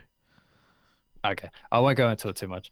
it's like uh, I bought the Berserk game because the manga recently restarted, um, and it was on sale. And I'm not sure how often they'll be able to get it otherwise, because it's a licensed game. Um, this is the Berserk from Omega Force, the Musou Games um, developer. So they Mm. made a lot of games like this that I've never actually touched. So I kind of saw this as a way to get a taste of what Musou games are like. So do they do they make the Dynasty Wars or is that a different team? Yeah, that's them. Okay, cool. Yeah, it's like you know, it's like they make games that are like Dynasty Warriors. from sorry, the outside are just Wars. like lots of like 3D Mm. character action, or not even character action necessarily. So it's just like lots of slashing with basic combos. Yeah. But really, in reality, it, uh, as I understand it, the best of these games may, do have like well designed missions that are more about. It's almost like being a firefighter. It's like you're jumping, you're running around the map at the right time to put out fires that are just coming up over and over again. Like that's what you're doing. That's definitely a Dynasty well. Warriors thing. Yeah, I think that sounds great to me. Like when I learned that, it's like, oh, that sounds cool. Actually, I like that a lot. And it's like, um, but like Berserk is. Anyway, I I started Berserk one. I've been playing on easy mode because I didn't know what these games are like, and it's been very easy. But it's also been like an excuse to go through the story again, which I've kind of been enjoying. But um, Yeah, like the main character in the game looks like he's definitely inspired. I- I'm sure he's based on like the Fist of the North Star protagonist, right? Because like that's oh, where, maybe because like the, that's where like you know, the the JoJo kind of like protagonist like Is it Joseph? No, Jonathan's the first one. Joseph is the grandson. Yeah, that's right. Okay. Um, I just realized, by the way, that um, that the arc with uh, Joseph Joestar, you know, the grandson, that's that's the second part of the first season. In my head, I thought that was the second season, but now I realize there's a second season, and that's completely different. I'm Oh like, yeah. okay. so yeah, that's what I'm up to. So I don't know. After I finish Spy X Family, I'll probably start that. But anyway, sorry. Please tell us about Berserk. Uh, I would, uh, I might go into it more once I played more of it. Sure. So I'm basically I basically played through the first chunk of the game that covers what several of the adaptations cover. Yeah. So if you don't know it, Berserk is like a long running manga series. Um, its creator, um, Miura, he recently died a month or two ago. No, a bit more recent, a bit more further back than that. But his um studio and his like best friend, who's also a manga creator, they've kind of recently revived the series to kind of carry on to its conclusion as this best friend knows it because he was aware of a lot of the plans for Berserk, like more than almost like anyone at all. Mm. So it's um anyway, it's like it's been a long running series. It has like it had it's had a big influence on how the Souls games have developed aesthetically and kind of in tone. And um I think it's been running since the early 90s. And so it's been have it's had like several adaptations in anime. So it had um had an anime series that ran in like 99 I think. That was just Okay. the full 26 episodes. But that basically covered like the entirety of the manga up, up until that point so it never continued.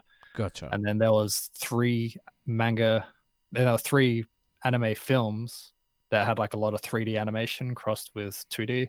Mm. Um, around, I don't know, I want to say like 210 ish or Yeah. so, something like that. Okay. Uh, yeah, so there are three of them. It covered the same story, just with a bit more detail. Or maybe not more detail, just in a different style, basically.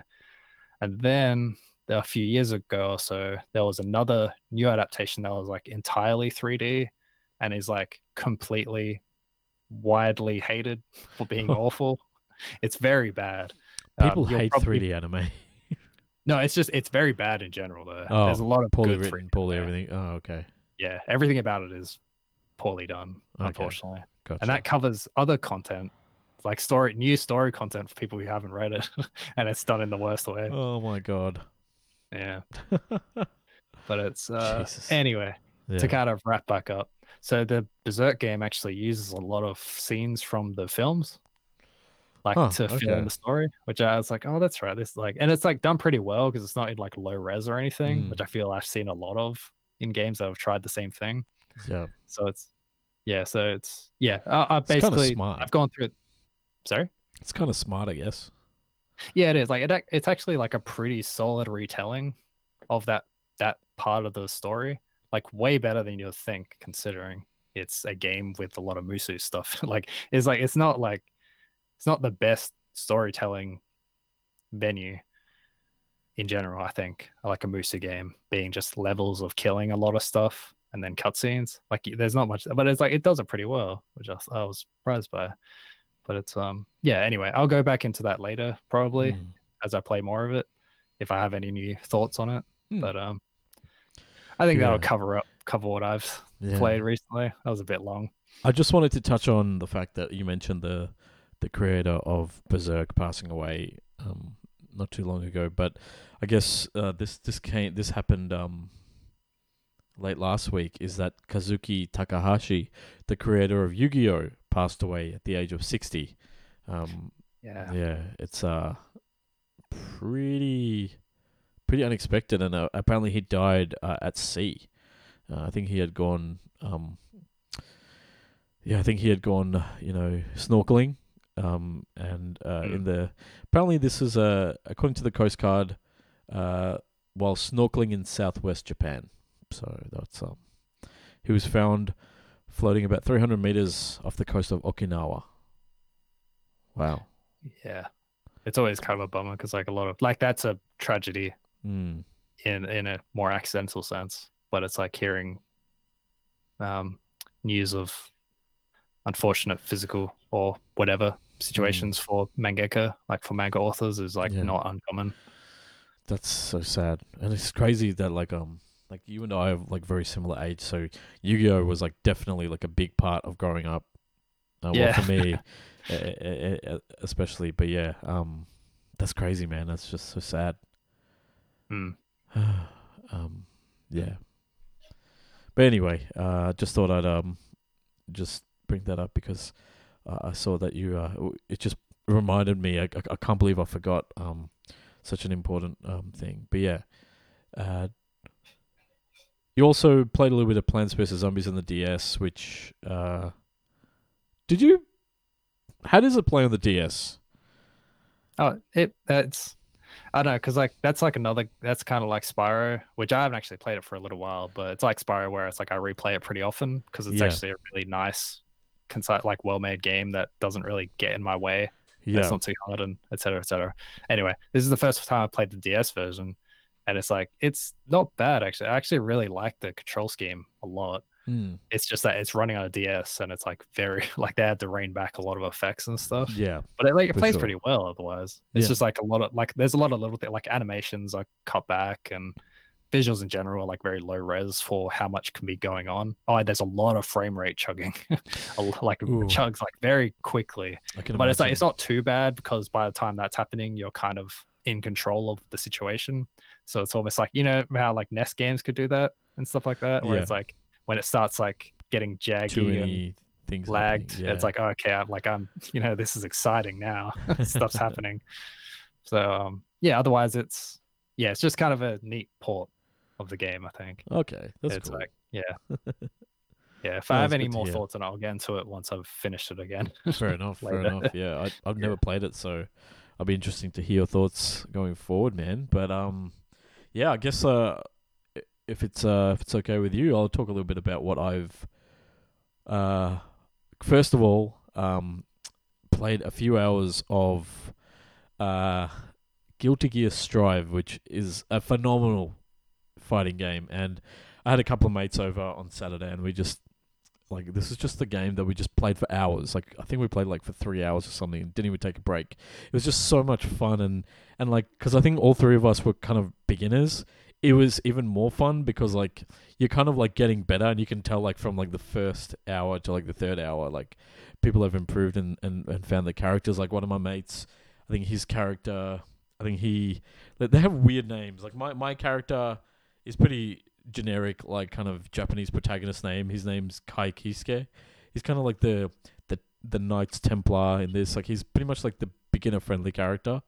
Um, and then one of my mates played as uh, someone by the name of Ramlethal Valentine. It's basically Oh, yeah. like um, she's like a ninja clone sort of. Um, but she has two giant floating swords that fight alongside her, and so, like, oh, and then like my other mate, like he he he loves May, which is like she's a what do they call them? The jellyfish pirates. So these base, so these like pirates who f- travel around in giant uh, airships that are shaped like whales and stuff. And her, she has a giant anchor that she uses as like her weapon, and then um, her like summon type like kind of character is a is a is a dolphin. So so, so it's, it's it's just like st- like in one of this like um one of this like this characters who are all about teleporting and, and things like that. Like one character is like a doctor who's in like doctor scrubs but has like a paper bag over his head, and you can like kind of s- he can clone himself and fight, and it's it's crazy. It's just a very It's funny what it's Yeah. funny like hearing you describe these like long term characters. yeah, exactly. they are zany. It's an appropriate reaction. Yeah, yeah.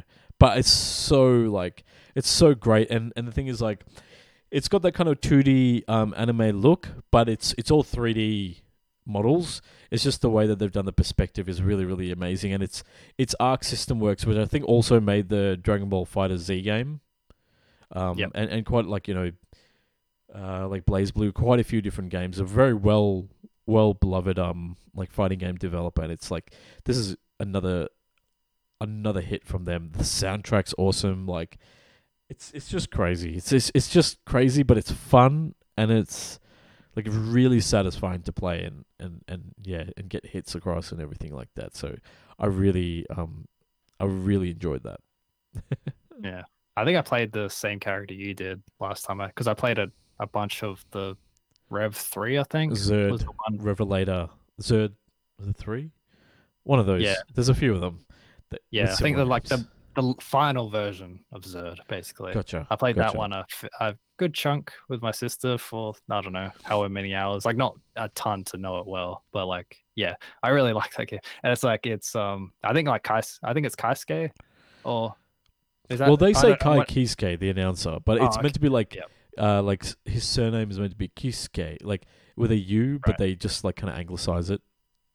Okay. Yeah, Um but it's yeah, I think I played him a lot, like the Lightning Knight. Yeah. yeah, And um yeah, I'm not sure who else. There's yeah, there's a lot of like there's a lot of like new characters in that game I'd Yeah. really like to play. yeah. No, if you if you get it on sale or something, man, I'd definitely, I think you'd definitely enjoy it, and I think cross. So I I pre-ordered that game on PS4, and like played half an hour of it because I, I didn't get much time to play it, and then I'm like, oh fuck it, I'm playing mostly on the computer, so then I bought it again on the computer when it was on Yep. sale a couple of months ago, uh, because it's just that's just because I hoard. I told you I hoard. Um, It yeah, doesn't even sound like hoarding. I just like, well, I'm, I just want it where I can play it, and it's yeah. Um, but it was a lot of fun, and, and we're kind of like passing controllers back and forth, and it was so weird. We like I was playing on the PC because I connect. I took the PC to the living room, and like one of us was playing on a um, you know, I was playing on a fight stick. One of my friends playing on a an Xbox One controller, and my other friend playing on a PS4 controller. It was just funny, like it's, it was so cool. Um, but yeah, there was like a weird bug where you can only use two controllers. You can't use three, so you can't like um like Oh, okay. alternate. So I was like, ah, it's alright. It's it was it was cool though. It was it was a really fun game, and I really really like it. I'm, I'm so excited to play more of it. But yeah, maybe I'll have more to say in the future once I've like figured out exactly what everything's what what's going on. Yeah, that would help. Uh, yeah.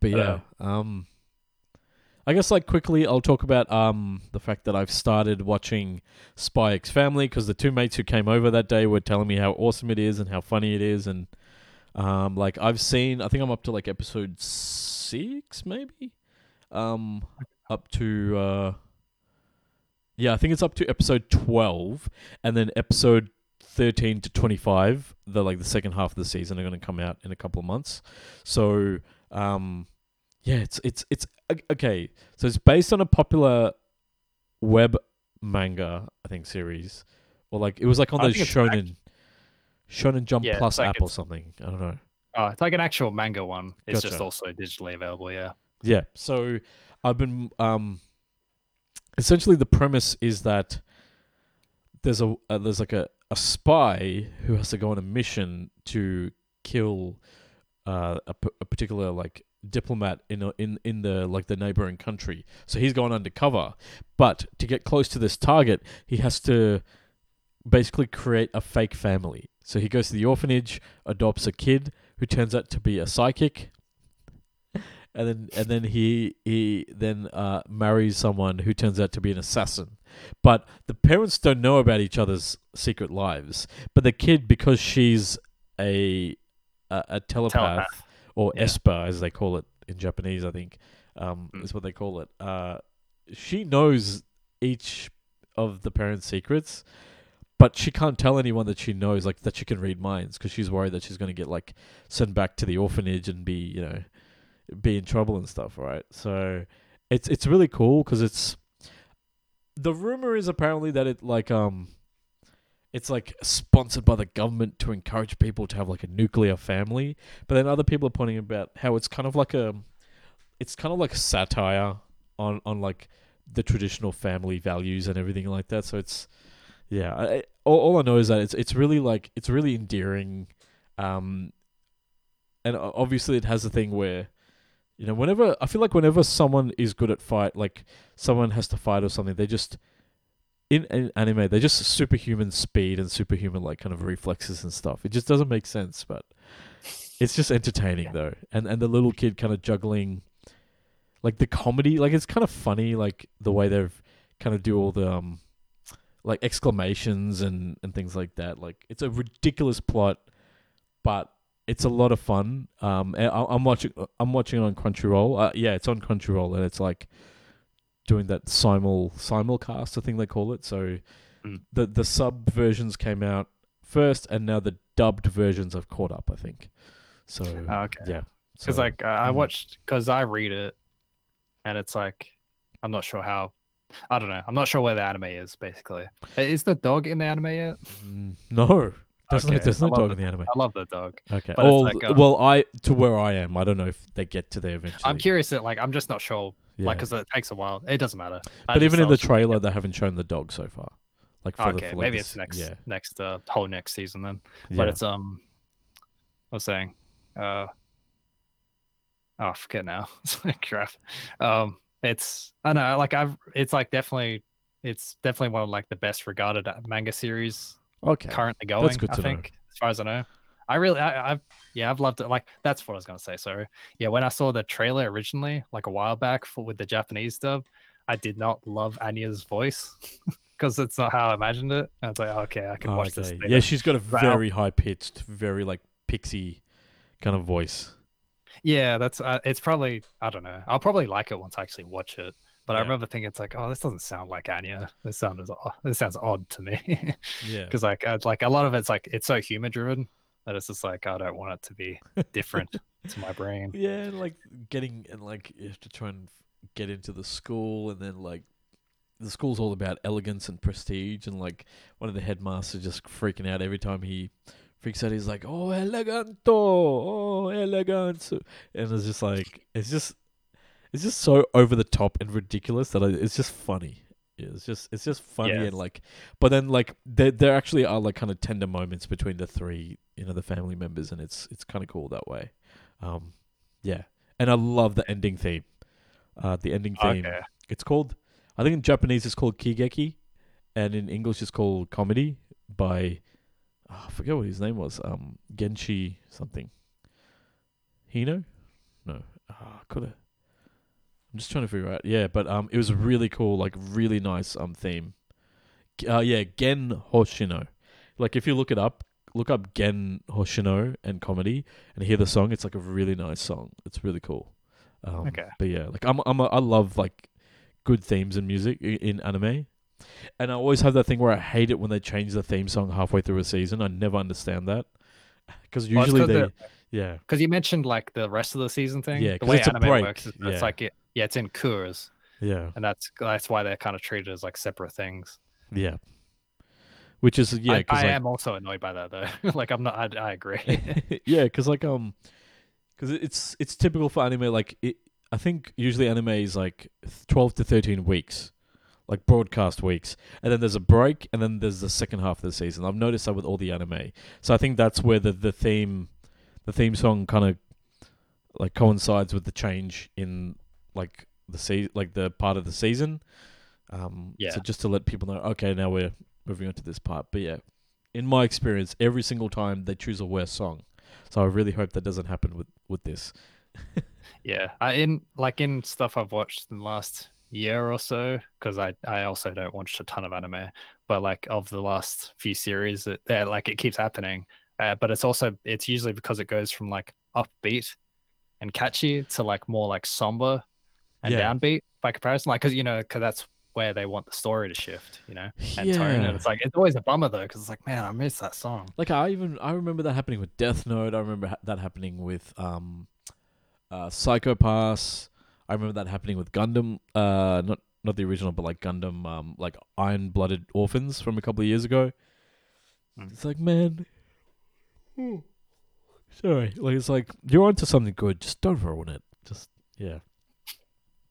Yeah, 'cause, anyway, like I think yeah. like always like they're always like very traditional. Like they always sound like so specific to the Japanese market. yeah. Not that they're bad songs, but they they tend to be very um like they're just like yeah they're not particularly catchy. They tend to be almost like R and B or something like that. yeah, Well, not R and B, but you know just neo fusion, like a whole different jazz or genre. something. Yeah, yeah, Yeah. that's like always like oh this isn't this isn't the tone like the mood I want to get into compared to before. but yeah, nah, this this is um, yeah, it's it's it's great. It's it's funny. I think everyone should at least like watch maybe the first couple episodes and let us know what you think. But yeah, I'd be I'd be curious to know what you think as well, man. Um, Mm. yeah, because you can. Yeah, it's on the first twelve episodes are on Crunchyroll now, um, and you can watch it obviously for free as well. Because I think they've got like yeah, it's free with ads. I think for Crunchyroll. So Okay. yeah, and and apparently Crunchyroll owns every single anime s- streaming network in the world. Yeah, that's that's true. But yeah, um, I think I'll close it off with uh, a little bit of talk about Thor: Love and Thunder. Uh, I I watched it with my wife on Sunday. Listen, uh, for context, I didn't like Thor Ragnarok. I thought it was very overrated and just too. You know when something tries to be funny that it's not funny. It's like that. It just became annoying, and this takes the the lowbrow humor from Thor Ragnarok and just takes it like like takes it like a hundred times worse. It's just so like it becomes a parody of itself in a way. It's just like any any kind of like poignant moments or anything that was like kind of like emotionally had any attachment just gets it just isn't allowed to breathe. Th- Something has to be funny in the moment. Like it- it's just like Taika Waititi like just can't just can't let anything be serious. He he has to make everything dumb and, and, and just kind of slapstick, and it's just annoying because like Christian Bale's doing his best to try and he, he's hamming it up like as Gorr, the God Butcher, you know, the antagonist in this, but yeah, like it, it just I don't know. Well, I didn't like it. There was, um, there was news like there was a report today from some leaker that said that apparently there's like a mandate that included Thor, but I think it applies to a lot of Marvel movies right now, which is Yeah. to get under two hours. And apparently, like, do you think if it was a little longer, it would be much different? I think so, because like the whole motivation of Gorr and stuff like is kind of rushed. Like I think there could have been more moments of. I, I don't know. I think it would have benefited from a little bit more time, but not the way it's written. It would just. I, I bet he. I bet Taika Waititi would have squandered it and just made it. I don't know. Like Russell Crowe does like a semi-racist Greek accent. Oh, oh okay. Yeah, who does like um like he's kind of doing like like what you'd like a stereotypical Greek uncle accent that you'd hear in Australia. But then imagine that uncle also trying to put on American an American accent. Like it's like it's it's a very Sounds weird confusing. it's just yeah. Then I, I don't know. Then the Guardians of the Galaxy are in the movie, but I've no idea why they're in the movie. They're kind of wasted. They're just like in there for like two minutes. It's like okay. and, and like the whole um like Thor going from fat to fit like that happens like in the in like a thirty second montage. Like they don't actually talk about. There's no like call to action in that way. You know what I mean? Like where okay, Thor's like, all right, I need to get fit. I need to do something. Um and I guess it was Yeah. meant to be resolved in the Avengers movies, kind of. but it didn't. I guess, but yeah, but I guess you didn't get a sense from it in the movie itself, right? Like in this one, I mean. Yeah. Yeah. In this one, like, it's just like okay, here's thirty seconds at the beginning of the movie to to uh, get back to uh, Hot Thor, so that it sells, you know, posters or it sells tickets or whatever, right?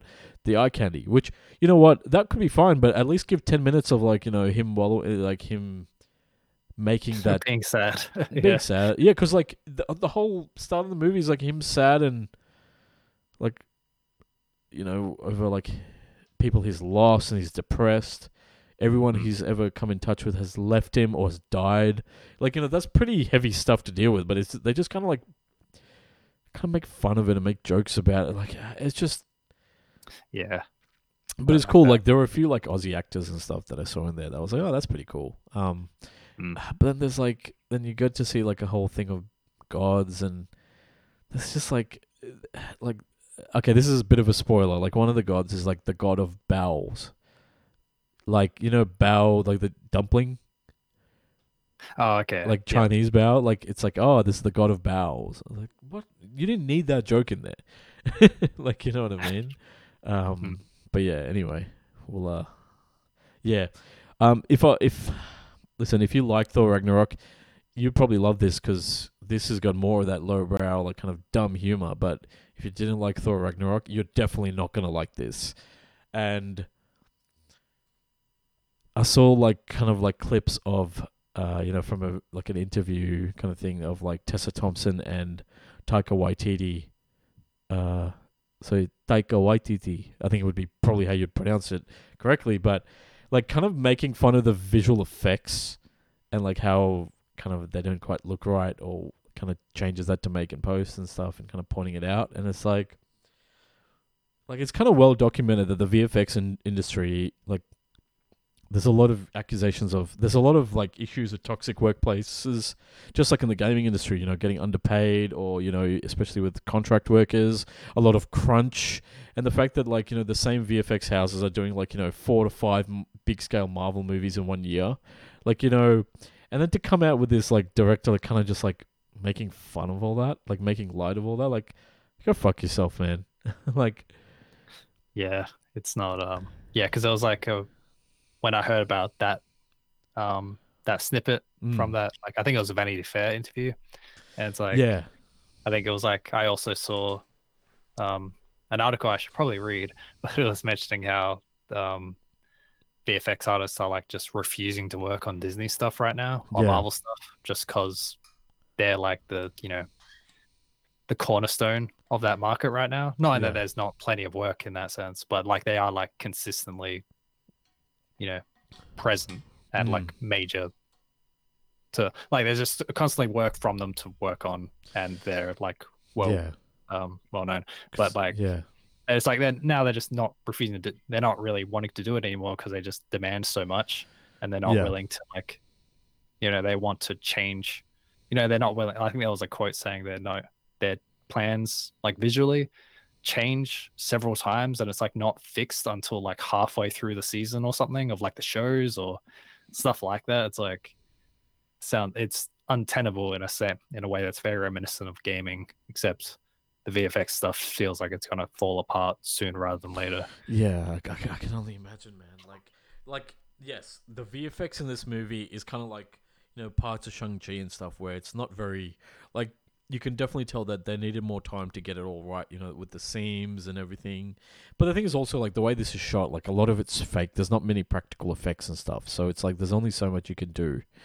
Um, uh, yeah. So I, I just it's it's like nothing in Marvel like really has impact and like fight scenes and stuff don't really matter anymore. Um, like Yeah, uh, nothing just sorry. feels real. Yeah. Yeah. It's like not not to get too much of an attention. Sorry. Like Yeah. I finished watching third season of The Boys oh like yeah, yesterday Yeah. or the day before. Yeah, day before Monday. Um, and like I like something that kind of struck struck out to me like watching that season, like Mm. starting the new season after like a few couple of years since the second one. And it's just like, man, this like this show does chore- fight choreography so much better than a lot of recent stuff. Like it's it's amazing how rare that's becoming. Gotcha. Where it's just like, like because a lot of it's kind of grounded. You know, it's like it's not like the same sort of like wizard battles in the sky sort of stuff that Marvel is that all the time. Follow. Yeah, it's like it's like that's just kind of its own problem. But it's just like it's rare. It's like it's so rare to see that now. It's like it's kind of it's like a lot of big budget movies like like Thor or something. It's Yeah. almost like watching like WWE, which I don't watch to be honest, but I've seen clips of, and it's just like constant camera cuts, and it's just like so much like an Yeah. effort to like edit yeah. action into place rather than try to film it, Film it, in a yeah. way that works. Yeah. I mean, I don't know. That's like a very like I'm sure that's a very ignorant way to put it. Hollywood has had that problem for But that's the- years.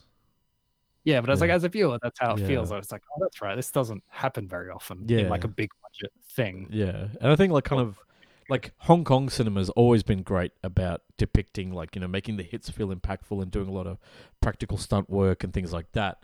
And like we we got a taste of that through like John Wick like a few years ago. Like the John we kind of got spoilt by it, and now we've gone back to tr- the traditional kind of like cutaway, like kind of use different angles to kind of imply there's impact and stuff. So it never quite feels right. So yeah, definitely um yeah, definitely this this is just dumb. It's just like a dumb.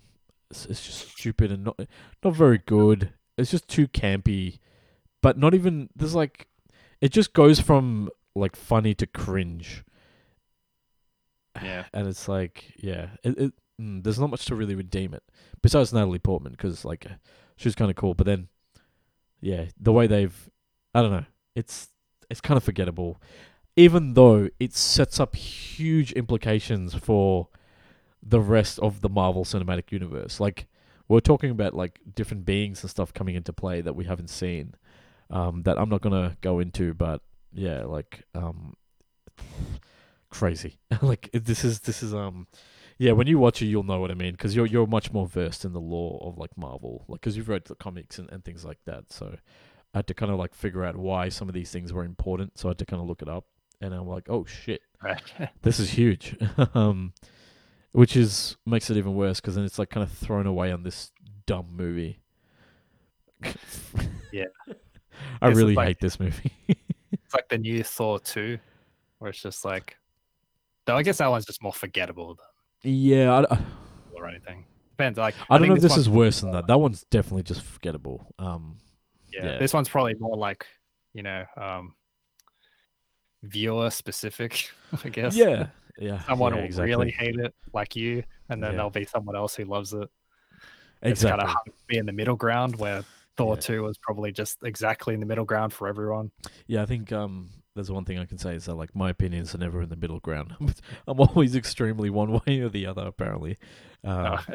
but yeah, um, yeah, that's gonna, yeah, that's enough of Thor. I'm excited because the, the the Resident Evil live action Netflix series starts. I think starts tomorrow. I think it comes out tomorrow is the first episode. So um, yeah, uh, I that'll was not aware. I feel like I'm surprised I didn't know that actually. There That wasn't like really much to- promotion or anything around it. I think because like the last Resident Evil movie was like shit, like bombed. I think everyone kind of hated it. I um, liked it. I'm pretty sure I mentioned on the podcast. The live action one or the 3D like, one? Okay. Welcome to Raccoon City, I think. Yeah, so a lot of people hated that. Yeah, I know. Um, I, I liked a lot of it though. Yeah. Just Uh, the so, ending was pretty bad. So But and, and so this is going to be another universe. Like this isn't following on from that one at all. So it'll be interesting um, how this one goes. Uh, yeah. But yeah, that's gonna. I think that's gonna do it. Let's uh, let's uh, let's close out the show. Um,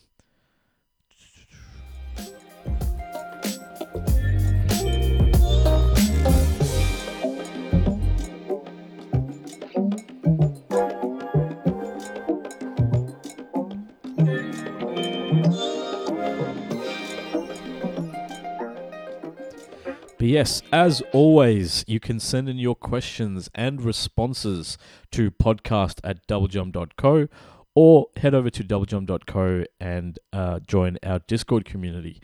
Uh, you can also read all of our latest articles, uh, reviews, news, and everything in between.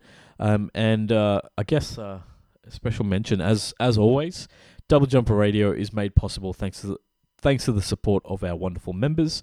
You too can support Double Jump by heading to doublejump.co slash memberships and signing up today. Um, and you can also find a link to our Patreon there as well. But yeah, it's a it's been a pretty like I think news wise not as massive, but I think there's just been a lot of pop culture happening, so it's it's good to kind of uh, talk about that. But yeah, maybe next week we can share our first impressions of uh, Resident Evil on Netflix. Uh, I, I don't. Th- uh, it's. I wonder if it's going to be like a full bingeable series or if it's going to be one at a time. I don't expect it to be like a one at a time show, but I don't yeah. think they've done that much with any big show. Like it's probably gonna The be at Witcher. I think is the only one, right? Recently, Did that? I thought that came out all at once. did it? Oh man, clearly, clearly I've not been uh, paying attention. Yeah. But yeah, Netflix really too much for you to remember things. I think. I don't think. I think. Yeah, their business model really isn't around that. It's all about just like trying to get to the, like going from one big hit to another and just trying to be at the top of conversation. yeah, it's not. It's not very effective. yeah, exactly. But yeah, John, thank you so much uh, for another wonderful episode. Hopefully, folks at home enjoy uh, the discussions that we've had. Um, but yeah, I, I definitely would love to talk about Resident Evil next week, especially because you've actually consumed more Resident Evil media than I have. I haven't seen any of the shows and the movies, so. I've only, I like. I think I've sta- started the first, like the played the old games. first movie. fair enough. Yeah. Why are you watching it? It's just interesting. okay. But yeah, I feel like it's hard to have much perspective on it as a game thing. Uh, that's fair enough. Because I haven't played a ton of it either, especially the re- the early stuff. It doesn't matter. Um, yeah. So yep, same boat. Thanks a beer. Good app. I like you calling it wonderful from our perspective, like the episode. Oh, yeah, if, if I do say so to kill it myself. anyway. Yeah. But um, No, but that's the thing. Like, um, it's always fun talking about these things because you know I think you're like me. We don't have many people to talk to about, talk to it about. Like, so it's like kind of great to kind of unwind on each other and, and, and, explore it. So that's why I hope we can capture a little bit of, of that magic for the folks at home as well. But yeah, John, thank you so much. As always, until next time, everyone, look out for one another. Peace.